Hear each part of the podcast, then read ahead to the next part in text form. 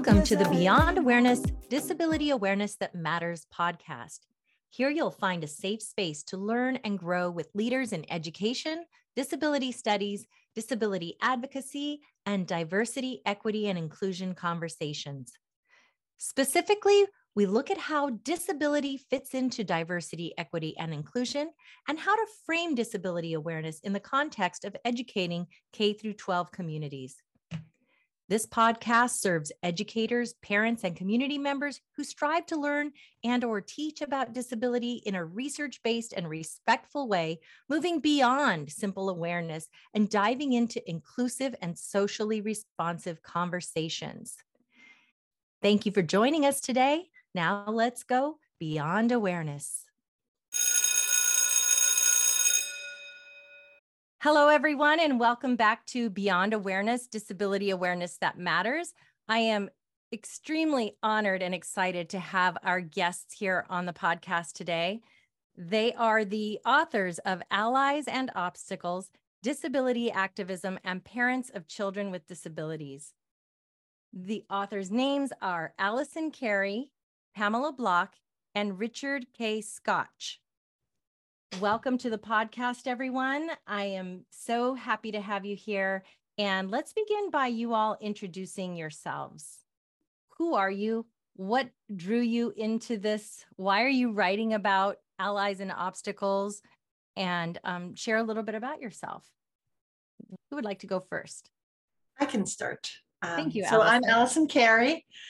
I am a sibling of somebody with a disability. And so I grew up in a family that really embraced disability activism, but it was a particular kind of disability activism. It was very rooted in a charity model.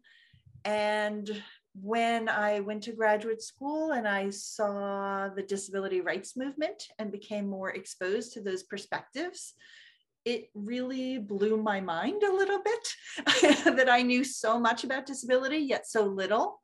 And so that relationship between the parents' movement and the disability rights movement was of interest to me from the start of, of my career. Thank you, Allison. Who would like to go next? My name is Pam Block. I'm an anthropologist at Western University, and I've been involved in disability studies and disability anthropology for a few decades now. I am also the sister of an autistic person, my older sister, Hope.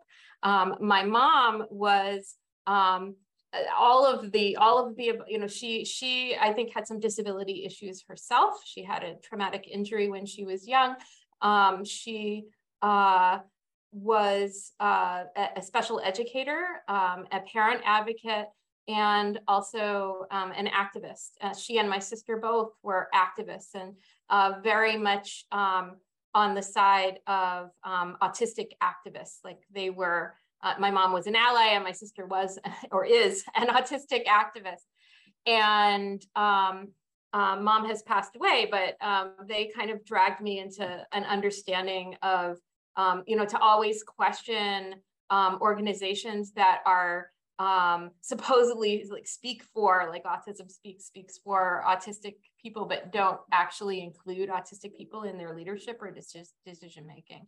So you know, she, my mom was very vocal about that in ways that, you know, I used to find a little embarrassing, but now I realize those were really, it was very important for me to, to hear that and it enriched my scholarship um, to know that.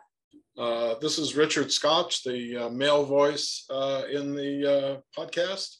Uh, I am a, a, sociologist. I'm on the faculty at the University of Texas at Dallas. and um, I got started studying disability activism while I was taking a break from graduate school back in the 1970s and I worked for uh, a, a, disability advocacy uh, or child advocacy organization in, uh, in state government in the state of Virginia.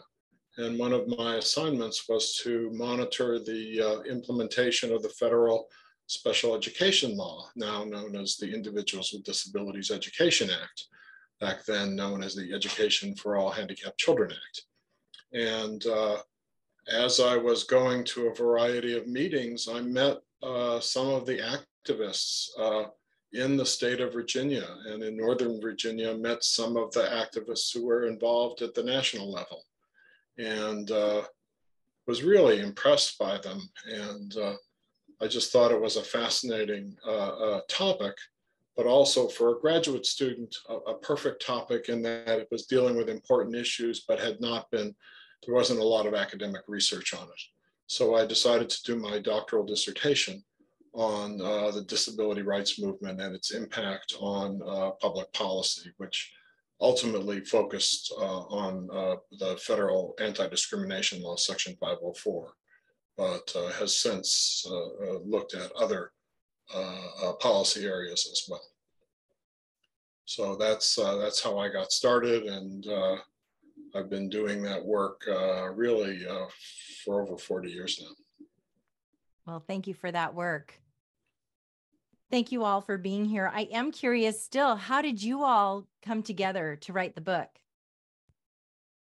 Well, um, Allison and I uh, have known each other uh, a couple of decades and uh, have collaborated on some other projects. And we've both known Pam uh, for quite a while as well. So we all knew each other. Um, but uh, Allison and I had both written uh, uh, about uh, disability activism and out of a series of conversations thought it would be interesting to look at parents. There has not been a lot written about parent advocates and we were particularly interested in some of the tensions, both real and, and potential, between the perspective of parents and the perspective of people advocating for themselves. And so we got started on this, uh, I guess, about eight or nine years ago. And uh, I don't know, uh, Allison, you want to add anything? Well, one of the wonderful things, in addition just to the collegiality, is that Richard, Pam, and I bring all, each of us have a disability studies perspective, but we have histories with different populations. So my population specialty area is intellectual disability.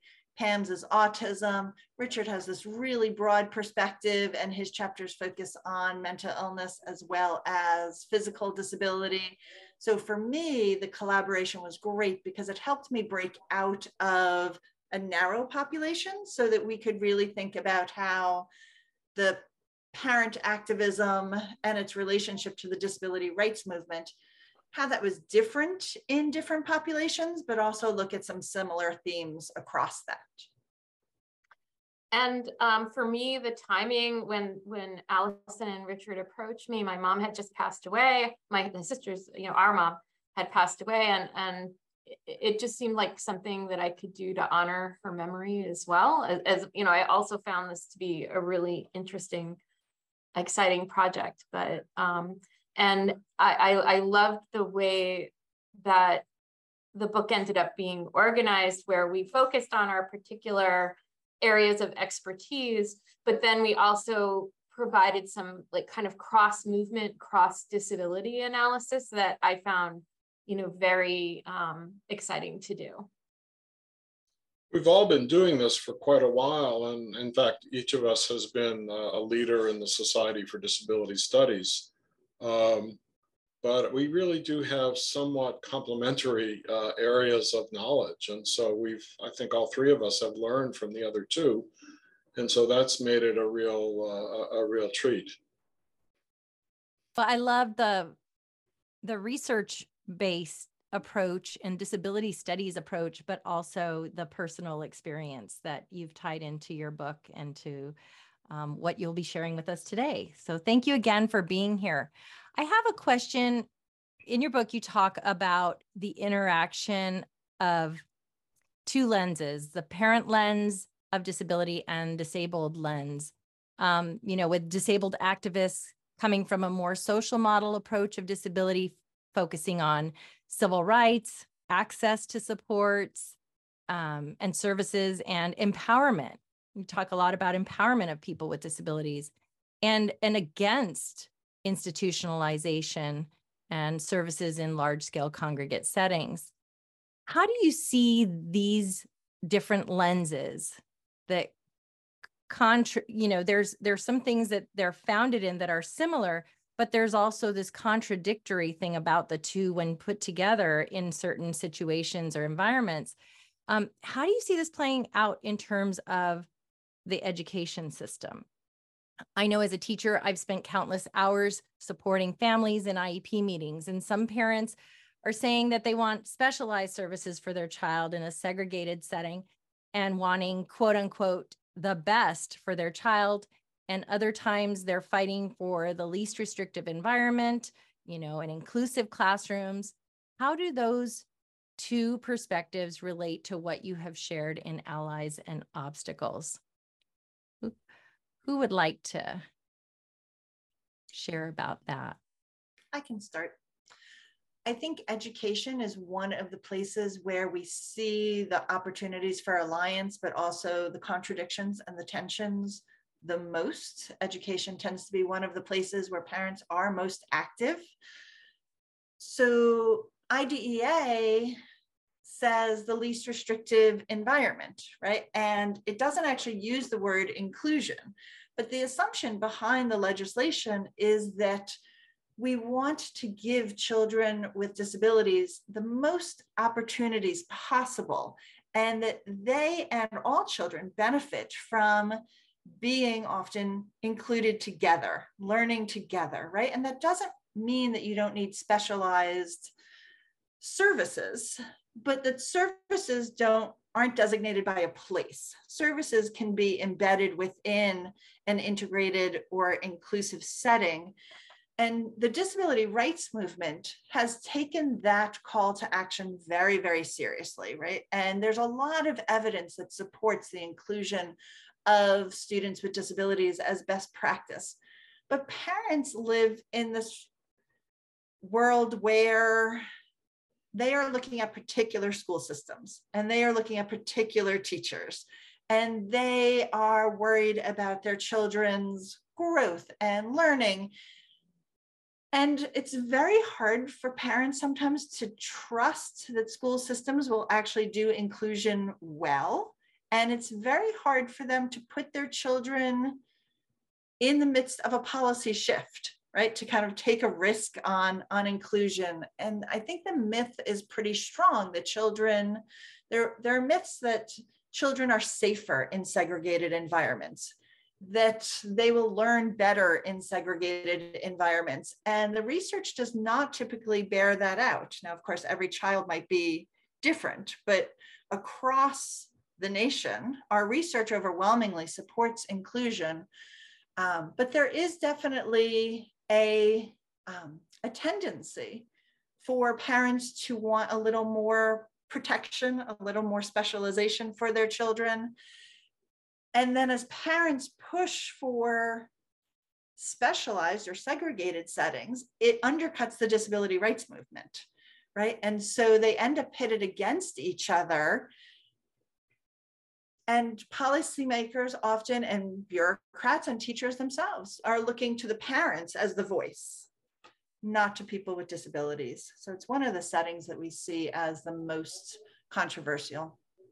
It's so tricky because I mean, of course, in early childhood education and, um, you know, before uh, kindergarten, before preschool, um, parents are, are, essentially involved and their voices are essential to, um, to advocacy, right? Because, you know, there, there is, um, uh, as Allison says, because the contexts are so particular and so stratified and, and we can, you know, I'm, I'm sure it, it, this will come up again. Um, the, you know, the, the, the expertise that the parents have in their particular location is super important. But um, as uh, you get into secondary school or even like junior high, um, you know, to inc- not include the the children and their wishes and their voices in the process, um, you know, becomes more more and more problematic. In these moments of transition when there are choices and options um, you know it's it's super important for for the children themselves to have both the tools and the opportunity to um, to make choices I think it also depends on where people uh, uh, are located. So there are some communities where the disability rights movement is very uh, uh visible, uh, accepted. Uh, people know about it. And so it's a little easier for parents to see that perspective as opposed to what they might simply deduce based on their own experience or that of their child or that of others in their school or their immediate community. Uh, but that's not true uh, across the United States. And so if you have within your network people who provide that social perspective on disability, you're much more likely uh, to take that on yourself. But not everybody uh, has that kind of access. And so I think you know, in some uh, areas, uh, it's a little easier to make connections, although not always. I mean, sometimes people are just just adamant that they uh, that this is a threat to their kid or they can't uh, uh, take those risks.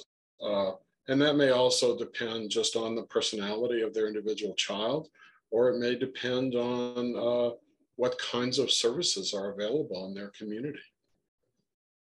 Yeah, thank you, Richard, for saying that. Absolutely. Eh, there's so there there are so many variables. And you reminded me that, you know, some parents may not know about the different lenses and what the history behind kind of our culture. You know, we have a culture of parents in different in different parent-led organizations. And um, can you just take us back a little bit into the history of the relationship between parent understandings of disability and disability centered understandings of the disability experience and um, you know how that how they also affect what parents are seeing as necessary for their child within the school system well um, some of the material i brought into the book uh, really focused on uh, a period before the disability rights movement was well established and, and uh, across the United States. So there have been disability activism across American history, but uh, really as a, as a national movement, uh, it began uh, in the, the mid to late 1960s.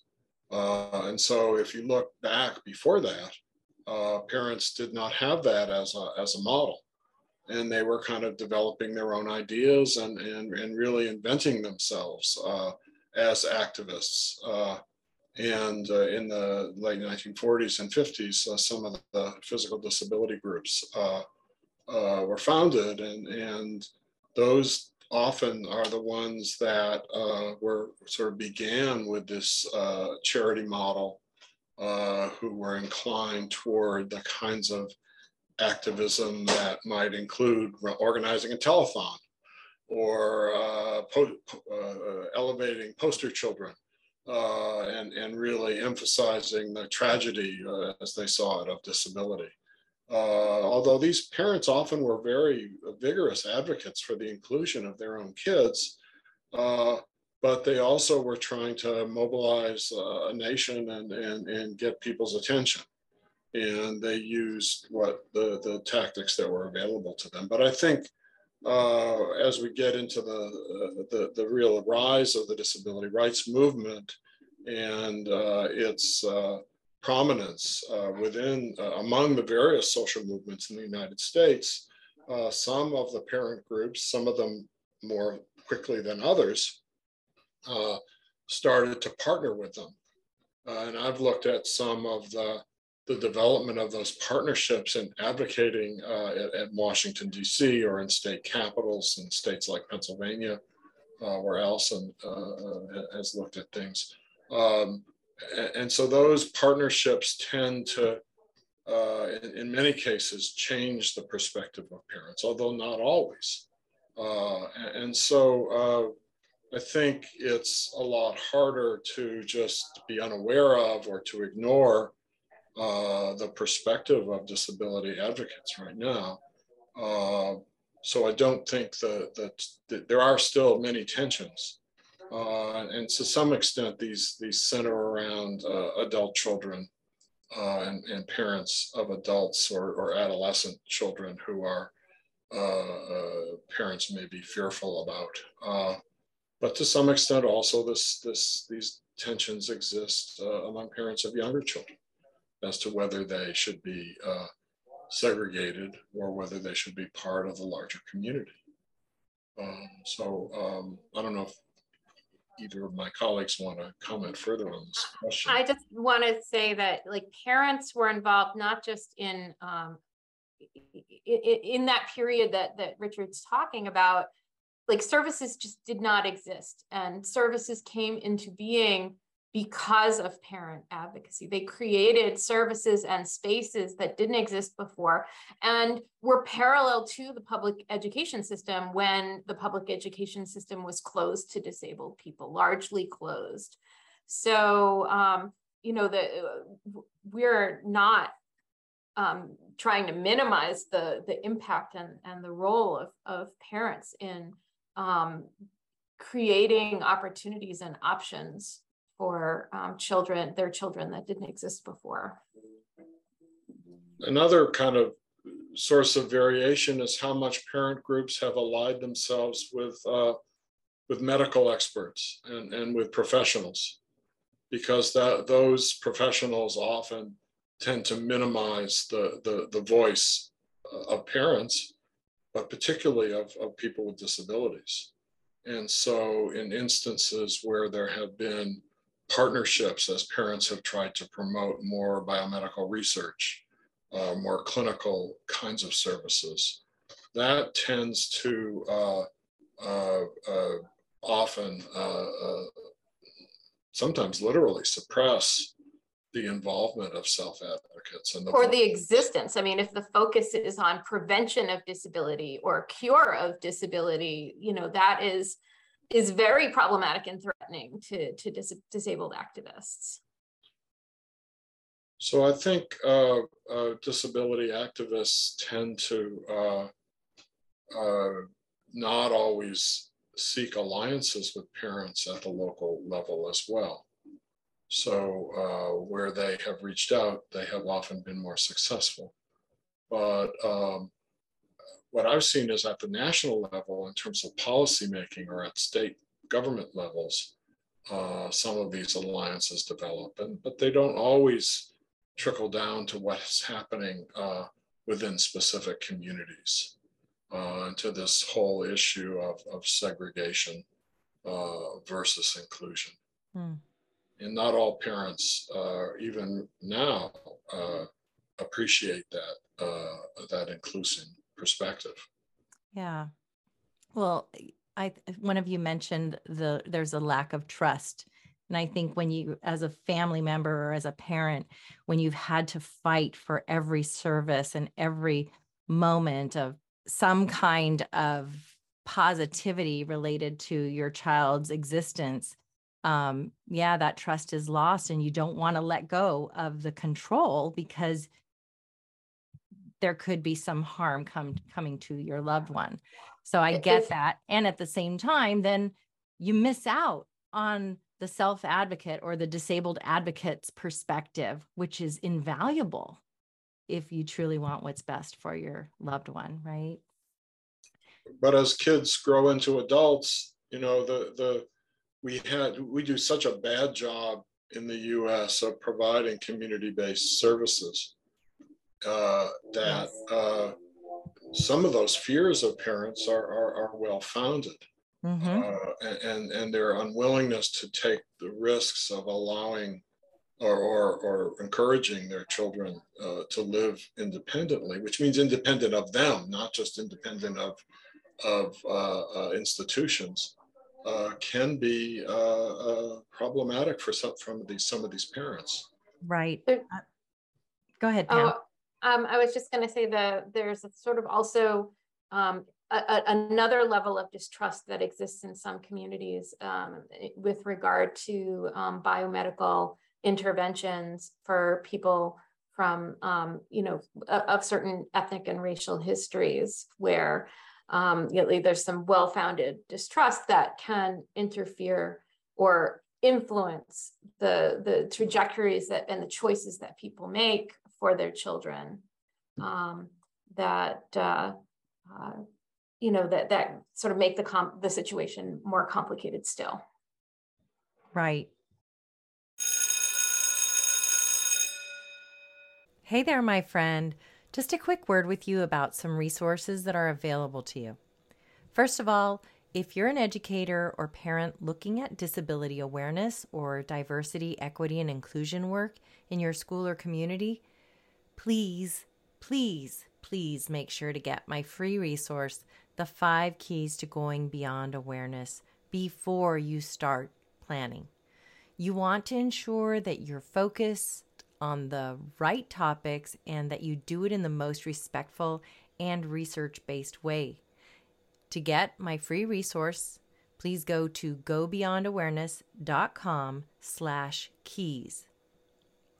And if you aren't doing any disability awareness or DEI work in your school or community, but you like the topics shared in the podcast, I also encourage you to head to gobeyondawareness.com slash keys so you can sign up for my emails, which often contain free links and resources related to these topics. Again, that's gobeyondawareness.com slash keys.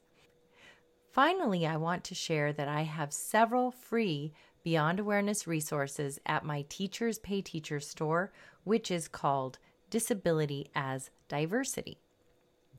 Also, another reminder in the show notes, you'll find links to other resources I've created for you to take the message of disability way beyond awareness including a thematic unit for educators for my book, Ed Roberts, Champion of Disability Rights. Also, a very stylish Beyond Awareness tote bag, a beautiful journal or notebook whose cover is graced with the amazing Beyond Awareness cover artwork of autistic artist Jack Medved, and some very cool, fashionable tops, including a Beyond Awareness hooded sweatshirt and a raglan t shirt. And finally, another reminder that with each episode in the show notes, I list books written by disabled authors and other resources relevant to the topics discussed. So check out the show notes for each episode as we learn and grow together in going beyond awareness. Okay. Um, Allison, you talk in the book about current similarities and differences between parent led organizations and those led by people with disabilities. Can you talk a little bit about the three points of agreement and division among the two groups? So first I want to acknowledge that the the range of parent organizations and the range of disability led organizations is significant. So when we look at disability led organizations, we're really focusing on disability rights organizations. Disability rights organizations tend to focus, first of all, on social reform rather than fixing the person, rather than a medical approach. So they are looking to create accessibility, to create inclusion, to ensure opportunity to civil rights parents may or may not be on board with that. Um, so some parents, parents often talk about rights, but the way that they talk about rights has much more to do with whatever a parent wants for to meet the needs of their child, right? So when they're talking about rights, it might be the right to the segregated school or to the specialized school. It might be the right to health care. So the whole model of rights is really different the way that they talk about rights is different. And so when we see something like um, a community like the deaf community, where adult deaf activists want appreciation for deafness, where deafness, there can be deaf pride, there can be an acceptance that deaf people can live really meaningful lives. But for some parents, they don't know anything about disability when their child is born. So they instantly get into a medical model because, right, they're in the hospital setting. they get introduced to issues around cochlear implants and they become focused more on addressing the deafness as a medical concern than on I'm sorry for interrupting. I just wanted to clarify with our listeners, even though we've gone over this before on other podcasts, could you just give a very brief de- definition, the difference between the social model versus the medical model, so that our listeners are right there with us as we're talking about this? Absolutely. So the medical model looks at disability as an individual level defect that should be addressed either through medical intervention or sometimes through psychological or educational intervention. But basically, you're trying to bring the disabled person as an individual up to some norm or even higher than the norm. The social model roots disability instead in the inaccessibility and discrimination found in the environment. So it says here's a person who uses a wheelchair, but society isn't letting them in the door because there are steps. And so the answer isn't to get the person who uses the wheelchair to walk. The answer is to build a ramp to ensure elevators. Uh, it doesn't have to just be physical accessibility, it can be attitudes, it can be policies, right?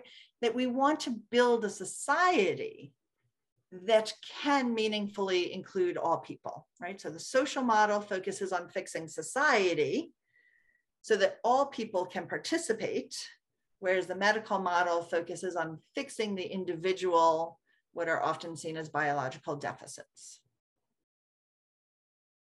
Thank you. You're welcome.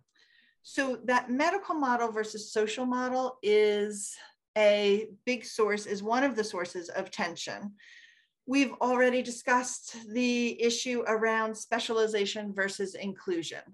So the disability rights movement tends to be very focused on inclusion across all settings, opportunities, and parents, again, will often fight for rights, but they often also seek a level of specialization and segregation to some degree.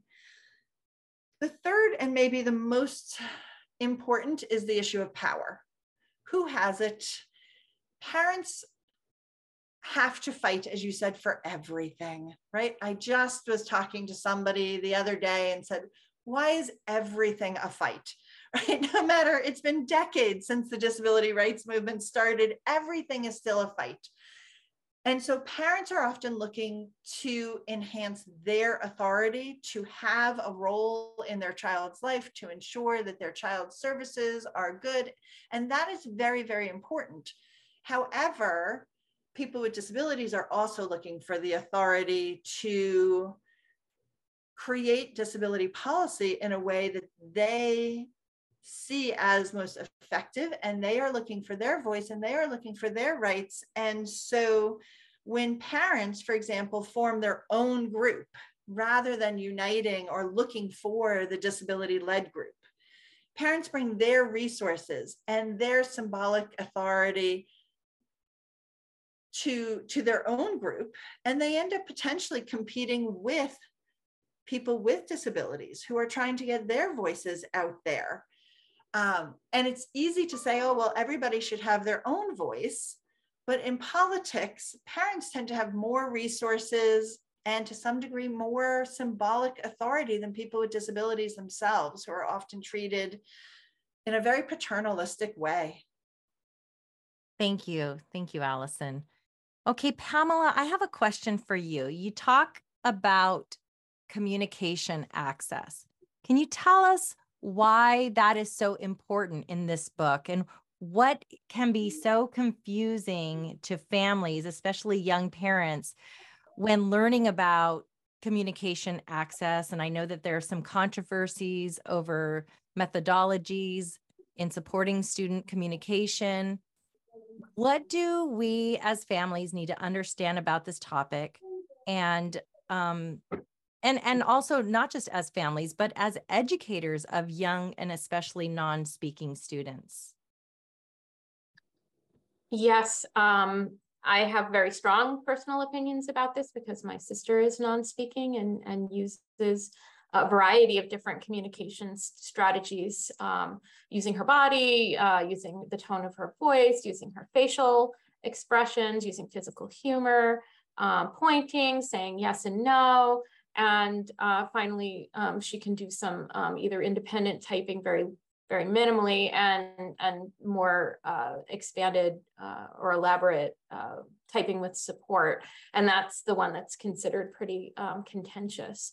But let's go back to talk about how um, stratification within school systems really impedes communication access so that if parents, as Allison said earlier, are, are dealing with very specific contexts, and if you are in an under-resourced school system, then the opportunities that children might have to develop communication strategies or have access to technologies that might help them communicate are going to be limited.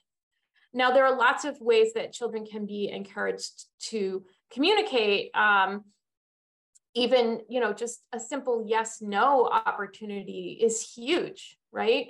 And to see young adults coming out of the system who appear to be capable of, of at least indicating in some way yes and no, not having a strategy in place, uh, much less something more complex, is, is very, um, very frustrating. And, and some of that is um, perhaps due to not presuming competence, like just presuming incompetence. And some of it might just be chronically under resourced school systems that are stretched thin um, and they're just not being enough uh, you know, available to give students, you know, the, the, kind of communication access that they need.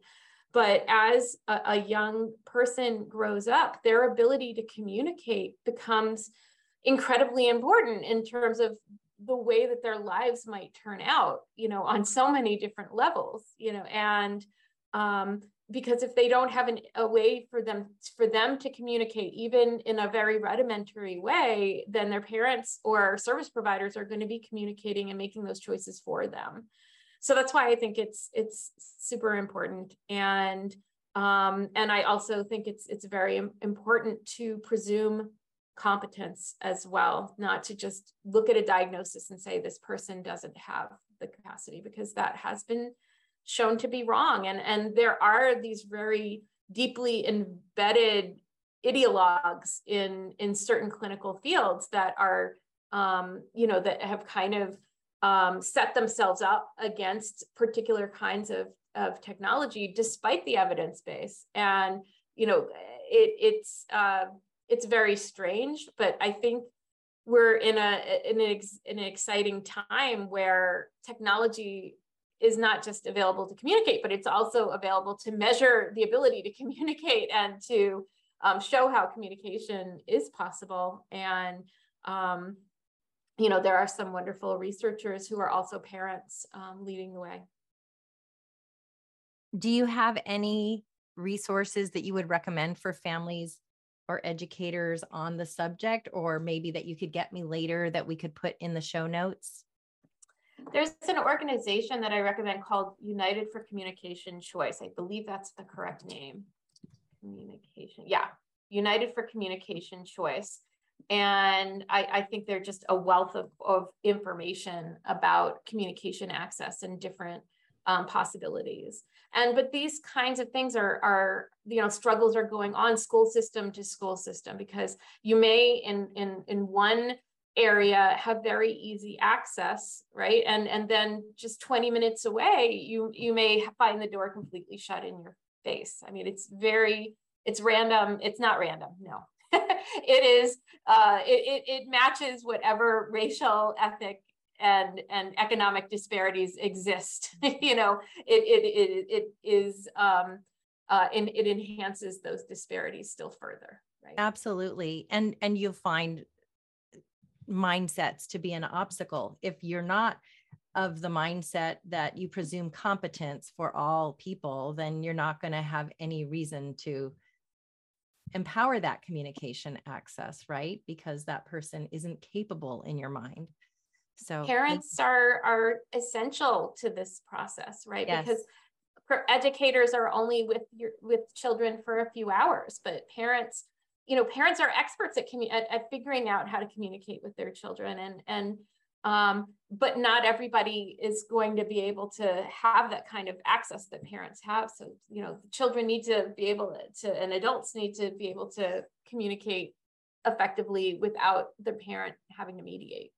Right. And then when the parents know that their child can communicate, they can advocate for the services with the speech and language practitioners in their schools and communities through their occupational therapists as occupation. well. yes, yeah. absolutely. Agreed. Okay, thank you. Thank you so much.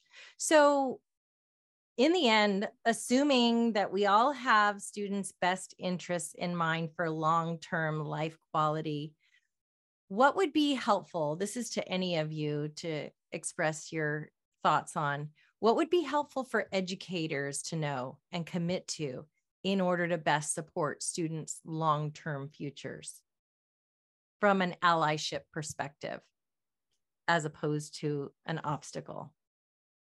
I think it's very important that educators increase their own exposure and the exposure of children and parents to adults with disabilities to see the meaningful choices that people are making, to see the valued lives that they're living, also to see the, the barriers and how people with disabilities address those barriers in their everyday lives. That the answer doesn't have to be to protect and bubble, but that disabled adults have created communities and solutions and strategies that parents and youth can draw on.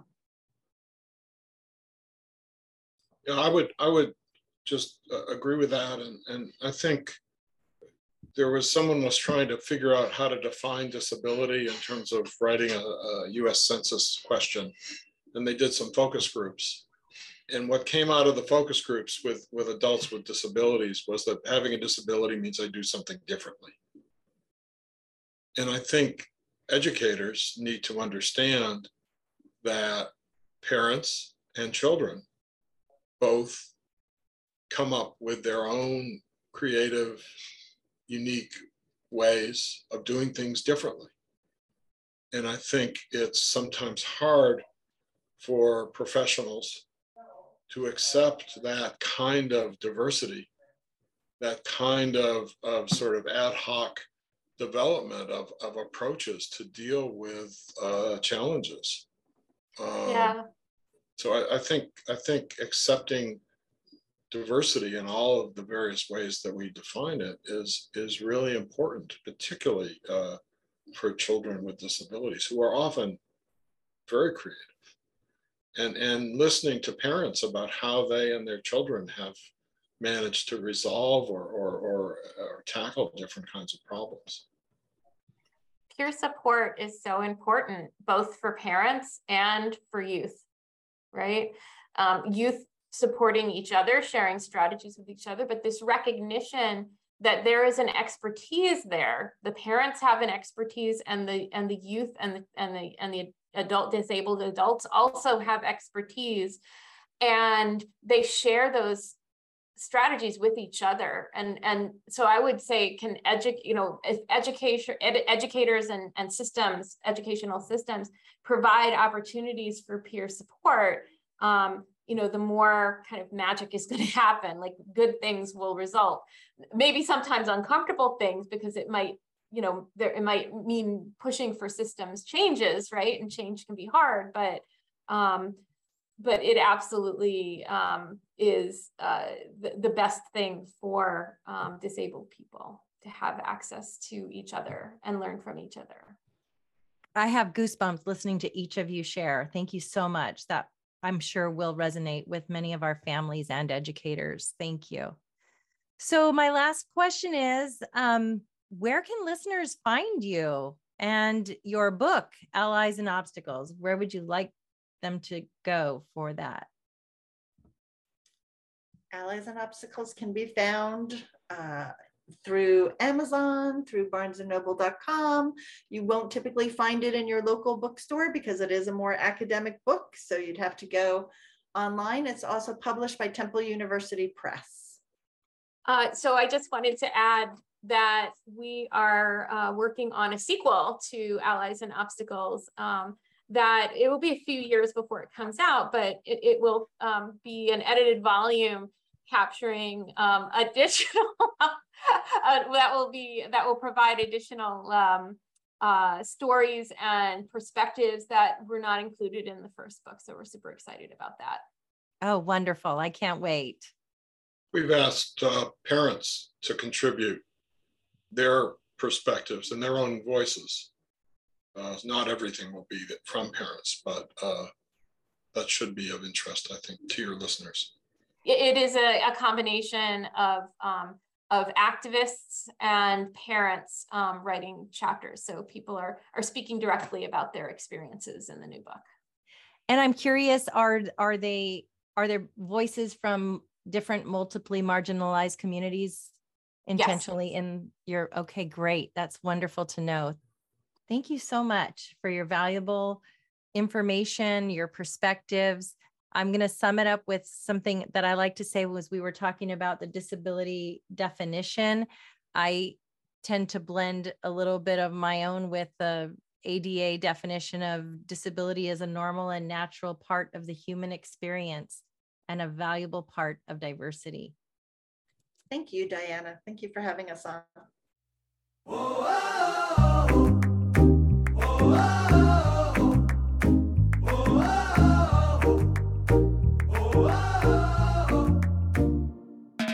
you for tuning into this episode of Beyond Awareness Disability Awareness That Matters. If this was helpful to you, be sure to subscribe, rate, and review this show on Apple Podcasts, Google Podcasts, or Spotify. You can also follow me, Diana, on Instagram at Diana Pastora Carson and on Facebook at facebook.com slash go beyond awareness. Or you can go to my website for more information at dianapastoracarson.com. My books include Beyond Awareness, Bringing Disability into Diversity Work in K 12 Schools and Communities, as well as my children's book, Ed Roberts, Champion of Disability Rights. Both books can be found on Amazon. For your free Beyond Awareness resource called The Five Keys to Going Beyond Awareness, simply go to gobeyondawareness.com slash keys. This podcast transcription and podcast guest information can be found in the show notes. Intro and outro music has been provided courtesy of Emmanuel Castro. Thank you again. Be well, be a lifelong learner, and let's be inclusive. See you next time. Manos arriba, arriba, todas las manos para arriba,